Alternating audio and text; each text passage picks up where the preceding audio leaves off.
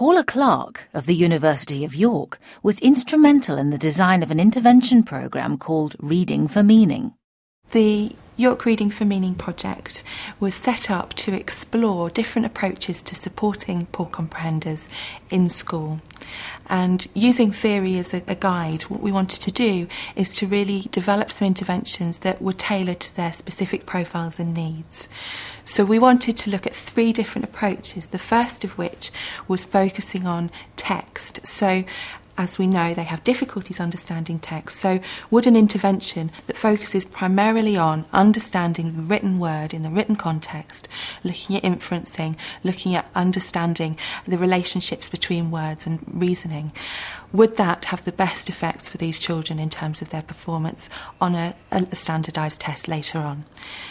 Now, we wanted to compare that with the oral language approach. So, we know from the research that these children have oral language weaknesses. So, we wanted to see firstly, could you improve oral language in these children using sort of vocabulary training, figurative language training, speaking, and listening? And if you could improve oral language in this, these children, would that then have significant and knock on effect to their text comprehension skills? So we wanted to see if working in the spoken domain could then have that link to the written domain. And then to bring all of this together, we then wanted to compare these two approaches to a third approach where we linked the spoken and the written domain together. So we would have elements from the text comprehension program and the oral language program working together, making links between the strategies that you can use in spoken language and those that you can use in written language, and to see whether actually the combination of these things was what was key and would have the most benefit for the children. So they were our three approaches that we set about investigating, and, and to do that, we developed um, programs with manuals and resources and games and a training package for teaching assistants in school who were then going on to deliver it for us. The overall design of the project is a randomised controlled trial, and this is seen as a gold standard um, in education research. And within that, we also have a waiting control group. To begin with, we contacted schools in our local area, large schools who um, have been involved in research in the past or have expressed an interest in becoming involved. And what we did is we went into the classrooms when the children were in year four and did some screening. And so to screen the children, we used a measure of listening comprehension and a measure of spelling. So listening comprehension would give us a proxy for their reading comprehension, and spelling would give us a proxy for their decoding skill.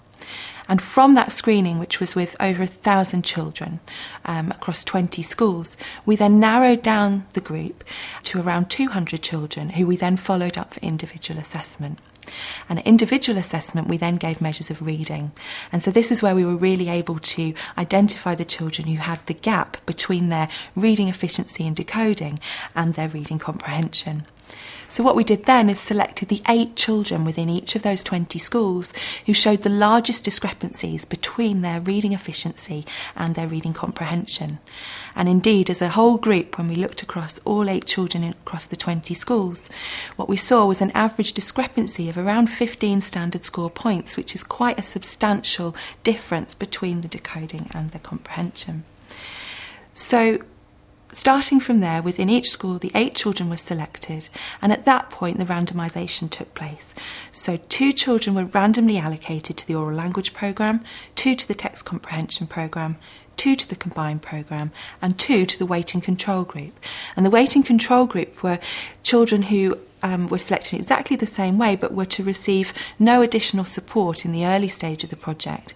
And we needed them in the study so we could compare the relative benefits of the intervention to what was happening normally in a classroom situation. So they were our baseline control. These children then later went on to receive intervention, but at a later stage, so they didn't miss out, but it was just later on in the project. And then from them, we did lots more um, pre test assessment where we were able to look more widely at language skills in more depth, look at things such as memory, um, vocabulary skill, and such like. And then the intervention took place for 20 weeks. There are probably two um, key messages, I think, from the results that we have so far. And what we did is we followed the children up at two time points after their intervention. First of all, we saw them immediately after they'd had intervention, and then we also went back to see them 11 months later to see what the effects were sort of longer term. Now, at immediate post testing, what we saw was that all three of the intervention groups made significant improvements on one of our primary outcomes of reading comprehension relative to the controls. So, in essence, all three programs had shown real benefit for these children. What was also interesting to see was that for the children who'd received oral language support, they had also shown significant improvements in their wide oral language and expressive vocabulary. So it did indeed seem to be the case that we could improve oral language in these children, but we could also improve their reading comprehension. Now, when we went back to see them 11 months on, quite encouragingly, we also see significant effects for all three intervention groups 11 months on. So it's still the gains that they made immediately have maintained. And indeed, for the oral language group, um, it looks like oral language may be an important mediating factor in response to intervention. And indeed, that's something that we are exploring at the moment with the data and, and looking at the possibilities. But the take home message is, is yes, these things can be improved with a 20 week intervention that's relatively intensive and delivered by trained teaching assistants. But might the positive results be a result of increased one to one attention rather than the intervention programme itself?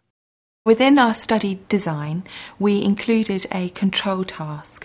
So, alongside our measures of reading comprehension, listening comprehension, expressive language, etc., we also had a task that we felt would not be directly related to what was being taught in the programme. This was an arithmetic task. Now, to answer the skeptics who might say that actually what's happened in these programmes is that children have had one to one attention and therefore some general factor, general motivation to learn has improved what you would expect is that general motivation and learning to be applied across all different types of tasks. So, in our control task, you would also expect improvement if that were indeed the case.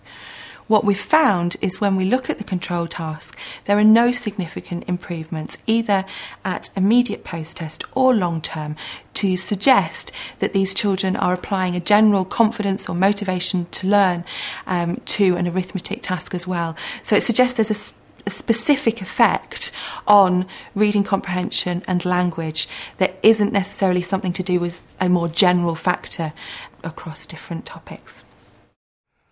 From the Open University. For more information, go to www.open.ac.uk forward slash use.